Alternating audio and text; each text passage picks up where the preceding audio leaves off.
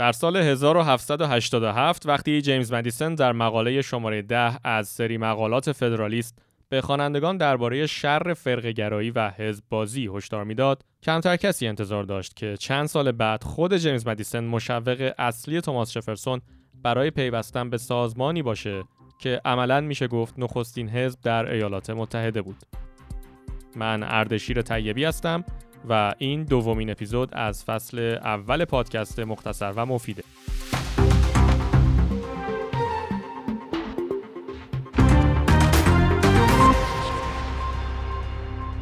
سلام خیلی خوش اومدید. به مختصر و مفید گوش می‌کنید. پادکستی که من اردشیر طیبی در هر فصل از اون یک موضوع رو پی می‌گیرم و در اون کنجکاوی می‌کنم. در فصل اول این پادکست که بر اساس کتاب American Political Parties and Elections احزاب سیاسی آمریکا و انتخابات پیش میره با هم در سیاست داخلی آمریکا کنکاش می‌کنیم.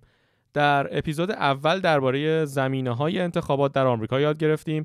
فهمیدیم که کالج الکترال چطور کار می‌کنه و چه تغییراتی در طول تاریخ کرده و اصلا مهمتر چه آثاری بر دموکراسی در آمریکا گذاشته. حالا در اپیزود دوم به سراغ تاریخچه شکلگیری احزاب در آمریکا میریم و سعی می‌کنیم بفهمیم حزب دموکرات و جمهوری خواه از کجا سر در آوردن. پادکست مختصر و مفید اپیزود دوم مختصری از تاریخچه احزاب در آمریکا. مقالات فدرالیست مجموعه ای از 85 مقاله هستند که بین سالهای 1787 و 1788 میلادی در دو نشریه شهر نیویورک منتشر می شدن. هدف نویسندگان این مقالات این بود که مردم نیویورک رو متقاعد بکنن که به قانون اساسی ایالات متحده رأی بدن. این مقالات با شماره هاشون شناخته میشن. مثلا فدرالیست شماره یک، فدرالیست شماره دو و الی آخر. یکی از مهمترین این مقالات فدرالیست شماره ده هستش که اون رو آقای جیمز مدیسن نوشته. جیمز مدیسن اون زمان یکی از مهمترین سیاستمداران آمریکایی و نویسنده قانون اساسی ایالات متحده هم بود و بعدها البته چهارمین رئیس جمهور آمریکا هم شد. در فدرالیست شماره ده جیمز مدیسن به خوانندگان درباره شر فرقه‌گرایی و حزب بازی هشدار میده و میگه که این کار ناسازگار با حقوق شهروندیه و در تضاد با منافع دائمی کل جامعه است. این تفکر در اون سالها این تفکر ضد حزب بودن حتی تا سال 1796 که دوران ریاست جمهوری جورج واشنگتن دیگه داشت به پایان خودش می‌رسید هم تفکر غالب در عرصه سیاست آمریکا بود. تا جایی که پرزیدنت واشنگتن هم در آخرین پیامش در مقام ریاست جمهوری که به خطابه بدرود معروفه هشدار میده و میگه که از حزبگرایی پرهیز کنید. این آقایون بیشتر البته نگران این بودن که شکلگیری احزاب خطر انشقاق در ایالاتی که با سختی متحد شده بودن رو تشدید بکنه. اما وقتی پای عمل رسید و در نهادهای حکومتی خودشون قرار گرفتن متقاعد شدن که از غذا وجود احزاب برای شکلگیری اعتلاف هایی که منافع ملی رو تقویت می‌کنه ضرورت هم داره اتفاقا. نخستین جایی که این ضرورت احساس شد وقتی بود که آقای الکساندر همیلتون به عنوان وزیر خزانهداری دولت جورج واشنگتن سیاست های به شدت مرکزگرایانه پی گرفته بود و جیمز مدیسون و توماس جفرسون و عده دیگه ای از انقلابیون سابق و سیاستمداران اون زمان آمریکا صادقانه فکر می‌کردن که سیاست های الکساندر همیلتون به عنوان وزیر خزانه داری داره کشور رو به بیراه می‌بره. اونها همیلتون رو متهم می‌کردن که سیاست های اقتصادیش رو بیشتر با منافع تجار نیو انگلند هماهنگ می‌کنه در حالی که این سیاست ها باید جوری تعیین بشه که همه ازش بهره مند بشن و نه یک گروه خاص. این شد که احساس کردن باید با هم یک ائتلافی تشکیل بدن و جلوی همیلتون بیستند. تنز روزگار دیگه مؤسسین ایالات متحده که از فرق گرایی واهمه داشتند و مردم رو از اون برحذر می داشتن خودشون اولین رهبران احزاب در آمریکا بودند. نخستین حزب هم وقتی تشکیل شد که آقای مدیسن همون نویسنده مقالات فدرالیست یکی از نویسندگان مقالات فدرالیست از جمله مقاله فدرالیست شماره ده که وصفش رو گفتم توماس جفرسون رو تشویق کرد که به سازمانی علیه سیاست های همیلتون بپیونده و اسم اون رو هم گذاشتند Democratic Republicans حزب دموکرات های جمهوری خواه. یا حالا یک همچین چیزی. من در ادامه این حزب رو همون Democratic Republicans خطاب می‌کنم. خلاصه اولین حزب آمریکا اینجوری تشکیل شد و توماس جفرسون هم شد رئیس این حزب. حالا حرف حساب این آقای همیلتون اصلا چی بود؟ همیلتون معتقد بود که یک دولت مرکزی مقتدر از هر چیز دیگه‌ای برای بقای این ملت نوپا ضروری تره حالا چه از نظر جغرافیایی و چه از نظر سیاسی بر همین اساس هم همیلتون سیاست های اقتصادی دولت رو طوری هدایت می‌کرد که به تقویت قوای مرکزی ایالات متحده منجر بشه از جمله مثلا اینکه معتقد بود همه ایالات باید با هم دست به دست هم بدن و در تأمین مالی بدهی های حاصل از جنگ های دوران انقلاب مشارکت بکنند. همیلتون البته از یک مزیتی هم بهره می برد و اون این بود که به عنوان وزیر خزانه داری ایالات متحده در سالهای نخستین از هر کس دیگه ای به جورج واشنگتن نزدیکتر بود و می‌تونست زیر گوش واشنگتن خواستاش رو بگه. حرف همیلتون البته نه فقط به گوش پرزیدنت واشنگتن بلکه حتی برای جان آدامز هم که معاون اول جورج واشنگتن بود و بعدها جانشین او هم شد منطقی به نظر می اومد. جان آدامز البته خصومت شخصی عمیقی با همیلتون داشت اما در بسیاری از موارد سیاسی با همیلتون هم نظر بود.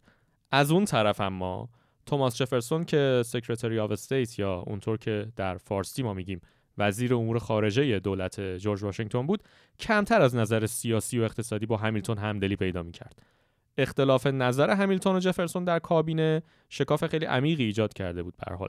اما چون جفرسون به شدت وفادار به واشنگتن بود خیلی جایگاه جفرسون تهدید نمی‌شد و جای او در دولت تثبیت شده بود و طرفین دعوا به نوعی مجبور بودن که با همدیگه بالاخره مدارا بکنن یا حالا یک راه حلی به جز حذف طرف مقابل پیدا بکنن این دو دستگی در کابینه به کنگره هم کشیده شده بود و افراد در کنگره به دو گروه موافقین نظرات همیلتون و جفرسون تقسیم می شدن. یعنی اونهایی که مثل همیلتون سیاست های مرکزگرایانه رو میپسندیدند و اونهایی که همرأی با جفرسون خلاف این فکر می‌کردن این موضوع تبدیل به یک اختلاف فلسفی درباره جهتی شد که هر گروه فکر می‌کرد ملت باید به اون سمت حرکت بکنه.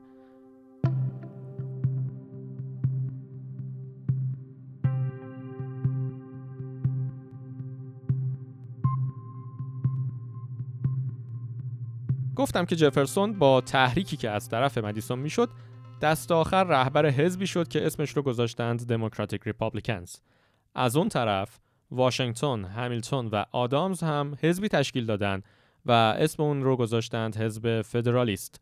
اختلاف نظر بین این دو حزب در ابتدا صرفا بر سر سیاست های اقتصادی بود اما اندکی بعد و به خصوص بر سر امضای معاهده جی به اوج خودش رسید.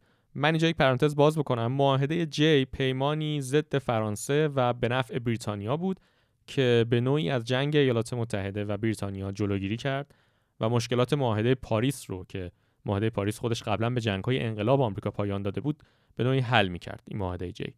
و همچنین یک دهه تجارت بین ایالات متحده و بریتانیا رو هم تضمین می‌کرد. این پیمان جفرسون رو که یک فرانکوفیل یعنی طرفدار فرانسه بود به شدت عصبانی کرد تا این حد که جفرسون از شغل خودش به عنوان وزیر امور خارجه ایالات متحده استعفا داد. فدرالیستها موافق معاهده جی بودن پس و دموکراتیک ریپابلیکنز مخالف این پیمان بودند این دو نکته یعنی مخالفت با یا حمایت از سیاست های مرکزگرایانه همیلتون و دیگری اختلاف نظر بر سر معاهده جی به عنوان اولین بارقه های اختلاف بنیانگذاران ایالات متحده مطرح شد. این رو تا اینجا داشته باشید. از نظر تاریخی الان رسیدیم به سال 1796 یعنی آخرین سال دور دوم ریاست جمهوری جورج واشنگتن.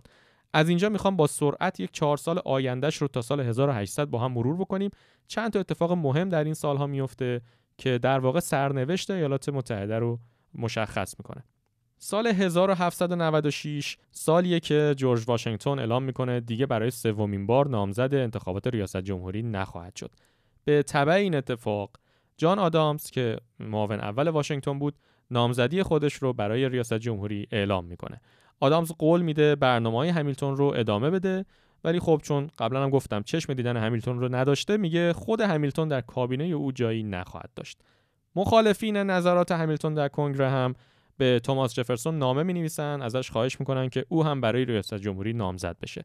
یعنی عملا انتخابات تبدیل میشه به رقابت جدی بین دو حزب نوپا یعنی حزب فدرالیست و حزب دموکراتیک ریپابلیکنز جفرسون هم البته اصرار و تهیج همقطارانش رو میپذیره و در انتخابات مقابل جان آدامز می و دست آخر با اختلاف رأی بسیار اندکی از آدامز شکست می‌خوره. فقط سه رأی الکترال آدامز بیشتر از جفرسون آورد. اگر خاطرتون باشه در اپیزود اول وقتی درباره مکانیزم اولیه کالج الکترال صحبت می‌کردم گفتم که در اون سالها فردی که در شمارش آرای الکترال دوم می‌شد به سمت معاون اول رئیس جمهور منصوب می‌شد. بنابراین در نهایت نتیجه انتخابات سال 1796 اینطور شد که جورج واشنگتن قدرت رو واگذار کرد جان آدامز رئیس جمهور شد و توماس جفرسون هم سمت معاون اولی رئیس جمهور رو پذیرفت.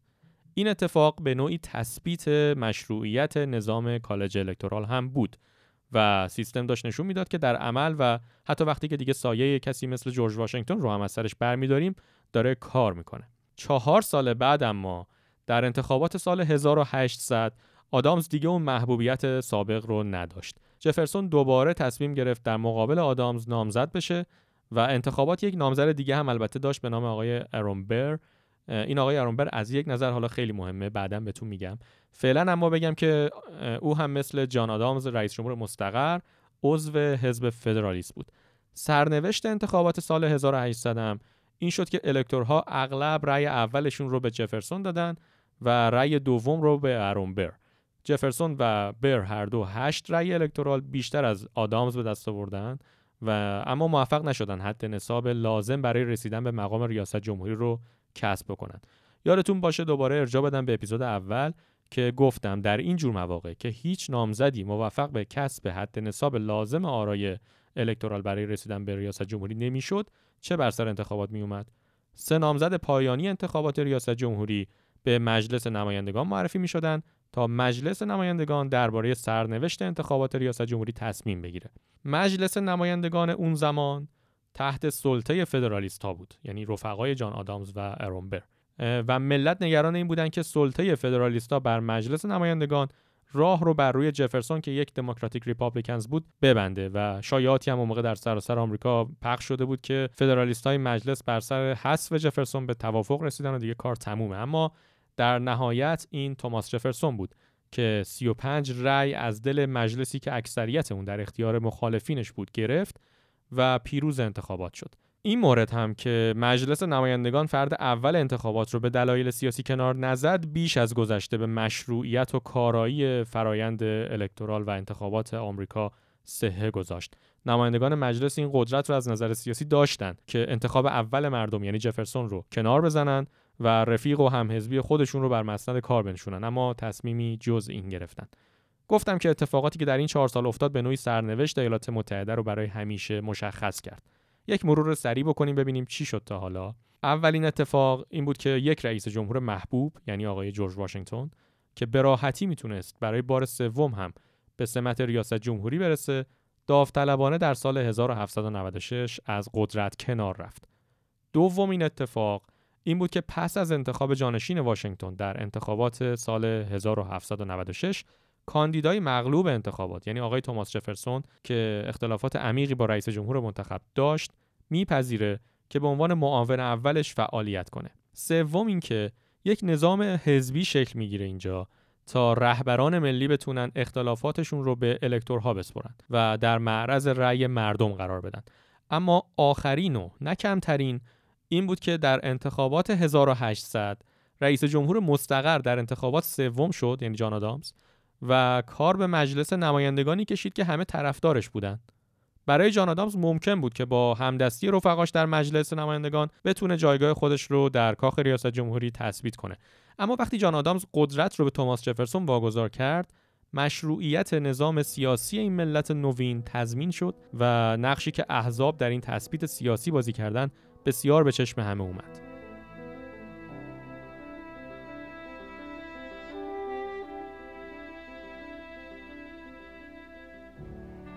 کمی بعد از انتخابات سال 1800 ستاره بخت حزب فدرالیست رو به افول رفت. سیاست های اونها به شدت محافظه کارانه بود و رهبران حزب برنامه‌ای برای جلب اعتماد عمومی نداشتند. اعضای حزب دچار اختلافات شدیدی با هم دیگه بودند. اختلاف نظر همیلتون و آدامز رو که قبلا متذکر شده بودم. اما ارونبر و همیلتون دیگه شور اختلاف نظر رو در آوردند و دست آخر در سال 1804 تصمیم گرفتن که مشکلشون رو با دوئل حل کنن.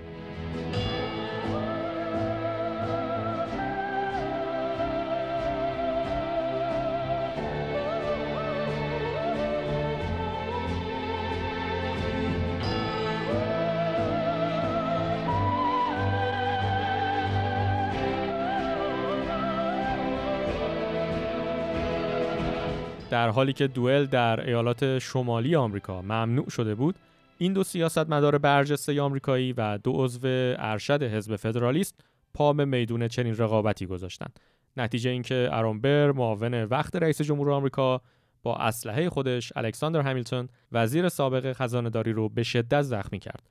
همیلتون فردای اون روز از شدت جراحات وارده درگذشت و ارونبر هم در دو ایالت نیویورک و نیوجرسی به قتل عمد متهم شد. اتهاماتی که بعدها البته ازش تبرئه شد ولی وجهه سیاسیش رو به شدت تخریب کرد و در نهایت حزب فدرالیست هم که با شکست جان آدامز در انتخابات ضربه سختی خورده بود با قتل همیلتون و محکومیت ارونبر در نزد افکار عمومی تیر خلاص رو به نوعی میشه گفت دریافت کرد. البته حزب فدرالیست چند سال دیگه هم فعال بود به نوعی اما به مرور داشت دیگه از صحنه سیاست در آمریکا محو می‌شد. تا اینکه در نهایت وقتی سال 1820 رسید حزب Democratic Republicans بدون هیچ رقیب جدی یکه‌تاز سیاست در آمریکا بود. با حذف فدرالیست ها انتخابات هایی که در آمریکا برگزار می‌شد زیر سلطه حزب Democratic Republicans بود. تا جایی که در انتخابات سال 1824 تمام چهار تا کاندیدای انتخابات ریاست جمهوری یعنی جان کوینزی آدامز، هنری کلی، ویلیام جی کرافورد و اندرو جکسون همگی هم حزبی بودند. ولی حزب نتونسته بود که دست آخر به توافق واحدی برای معرفی یک نامزد مشخص برسه. حالا بامزه این که هرچند که اندرو جکسون در اون انتخابات از نظر تعداد آرای مردمی و همچنین از نظر تعداد آرای الکترال مقام اول رو به دست آورده بود اما موفق به کسب حد نصاب لازم برای رسیدن به مقام ریاست جمهوری نشد و انتخاب رئیس جمهور به مجلس نمایندگان واگذار شد. فهمیدی چی شد دیگه؟ یعنی همون حزبی که موفق نشده بود از بین چهار تا عضو خودش یک کاندیدا برای انتخابات ریاست جمهوری معرفی بکنه حالا بعد از بین همونها رئیس جمهور رو انتخاب می‌کرد. اینجا دقیقا یکی از نقاط عطف تاریخ آمریکاست و محل شکلگیری نطفه احزابیه که امروزه ما به نام حزب دموکرات و حزب جمهوری خواه می‌شناسیم. وقتی که مجلس نمایندگان در پی انتخابات 1824 موظف به انتخاب رئیس جمهور شد آقای هنری کلی رئیس این مجلس طرف جان کوینزی آدامز قش کرد و نه طرف انرو جکسون که آرای مردمی بیشتری به دست آورده بود. به این ترتیب جان کوینزی آدامز که ایشون البته بگم پسر همون آقای جان آدامز فدرالیست و دومی رئیس جمهور آمریکا هم بود تبدیل به ششمین رئیس جمهور ایالات متحده شد. اولین کاری هم که آقای جان کوینزی آدامز کرد این بود که هنری کلی رو به سمت Secretary of State یا وزیر خارجه ایالات متحده منصوب کرد. هواداران اندرو جکسون که در آستانه پیروزی در انتخابات قافیه رو به آدامز باخته بودند به شدت معترض بودند به این وضعیت و آدامز و کلی رو متهم به تبانی می‌کردند. این اعتراضات در تمام چهار سالی که آدامز بر سر کار بود ادامه داشت و بالطبع اون وفاداری دو طرف به همدیگه رفته رفته کم رنگ تر می‌شد تا اینکه دست آخر. وقتی نوبت به انتخابات سال 1828 رسید اندرو جکسون از حزب Democratic Republicans یا جمهوری خواهان دموکرات نامزد شد. اما در مقابل جان کوئینسی آدامز به عنوان رئیس جمهور مستقر اعلام کرد که او نامزد حزب National Republicans یا حزب جمهوری خواهان ملی. انتخابات رو این بار اندرو جکسون برد و بعد دیگه شروع به گرد و خاک کرد دیگه. اول اسم حزب Democratic Republicans رو به حزب دموکرات تغییر داد.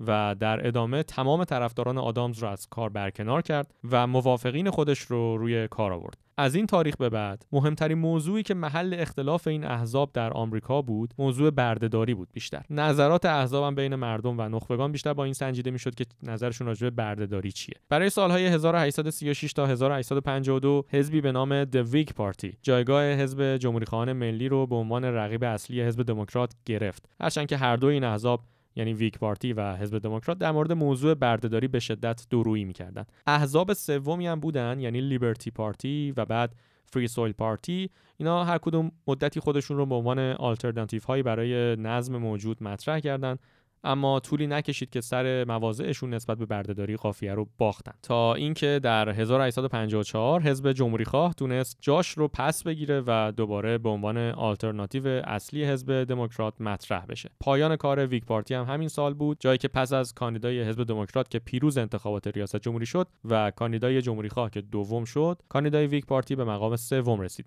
حزب جمهوری خواه همینطور قوی و قوی تر می‌شد تا اینکه در 1860 و بعد از مدتها سلطه حزب دموکرات بر سیاست آمریکا جمهوری خواه تونستند بالاخره در انتخابات ریاست جمهوری پیروز بشن نامزد پیروز هم کسی نبود جز آبراهام لینکلن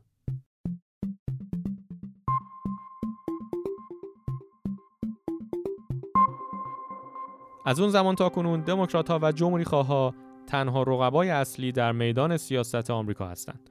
از اون زمان تا حالا هیچ حزب دیگه ای بجز این دو نتونسته در انتخابات ریاست جمهوری به پیروزی برسه و اعضای هیچ حزب دیگری هم بجز همین دو تا حزب نتونستن در کنگره به اکثریت برسن. اما این لزوما به این معنی نیست که سیاست های این دو حزب در 150 سال اخیر دست نخورده باقی مونده و یا مسائلی که این دو حزب رو اصلا متمایز می‌کنه در طول این مدت تغییری نکرده.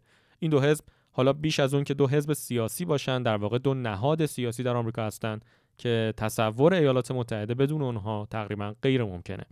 نویسنده کتاب آقای سندی میزل میگه با وجود تمامی این تغییرات چیزی که ثابت مونده پروسه الکتراله موضوع همچنان صفر و یکه.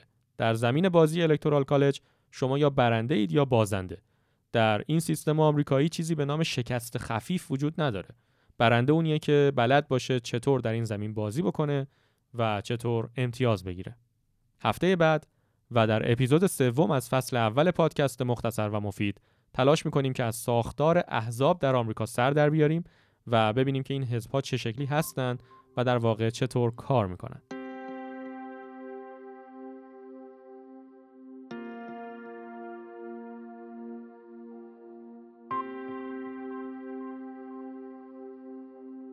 ممنون که به مختصر و مفید گوش می‌کنید. پادکست های فارسی روز به روز دارند بهتر و قویتر از قبل میشن. این اولا به خاطر حمایتیه که پادکسترها از هم دیگه می‌کنن. من هم خیلی خوشحالم که این لطف و حمایت در همین آغاز کار شامل حال پادکست مختصر و مفید هم بوده. یادتون باشه که برای هر صدایی شنوندگانی وجود دارند اگر حرفی برای گفتن دارید مرعوب کنایه های گوشه نشینانی که با عباراتی مثل هر ایرانی یک پادکست و غیره کسانی که در گود هستن رو تحقیر می‌کنن نشین و بیاین وسط گود. حتما هم بقیه پادکسترها حمایتتون می‌کنن و هم شنوندگانی که پیدا خواهید کرد. شما رو به گوش هایی که مشتاق شنیدن پیام شما هستند وصل خواهند کرد. همونطور که شما هم لطف می‌کنید و اگر کسی رو می‌شناسید که فکر می‌کنید ممکنه به آنچه که در مختصر و مفید مطرح میشه علاقه داشته باشه این پادکست رو بهش معرفی کنید. یک تشکر هم بکنم از محسن زمانی عزیز. من هفته پیش در مقدمه اپیزود اول اعلام کردم که منبعی که در دست دارم چاپ سال 2007 ویرایش 2016 این کتاب هم هست. من نتونسته بودم پیداش بکنم. محسن زحمت کشید و ویرایش 2016 رو برام جور کرد. و همین اپیزود دوم که داشتید میشنیدید بر اساس ویرایش تازه آقای سندی میزل از کتابه. از این به بعد هم البته همینطور خواهد بود. راه های شنیدن مختصر و مفید هم فراوانه. بهترین راه استفاده از اپلیکیشن های مخصوص دریافت پادکسته حالا چه در Castbox، Overcast، Apple Podcast، Google Podcast و یا حتی در Spotify و بسیاری دیگر از اپلیکیشن ها می‌تونید با جستجوی عبارت مختصر و مفید به فارسی این پادکست رو پیدا کنید. و مشترکش بشید. مختصر و مفید هر هفته پنج شنبه ها منتشر میشه. من اردشیر طیبی هستم و اگر سوال یا پیامی دارید می‌تونید من رو با شناسه اردشیر در توییتر پیدا کنید.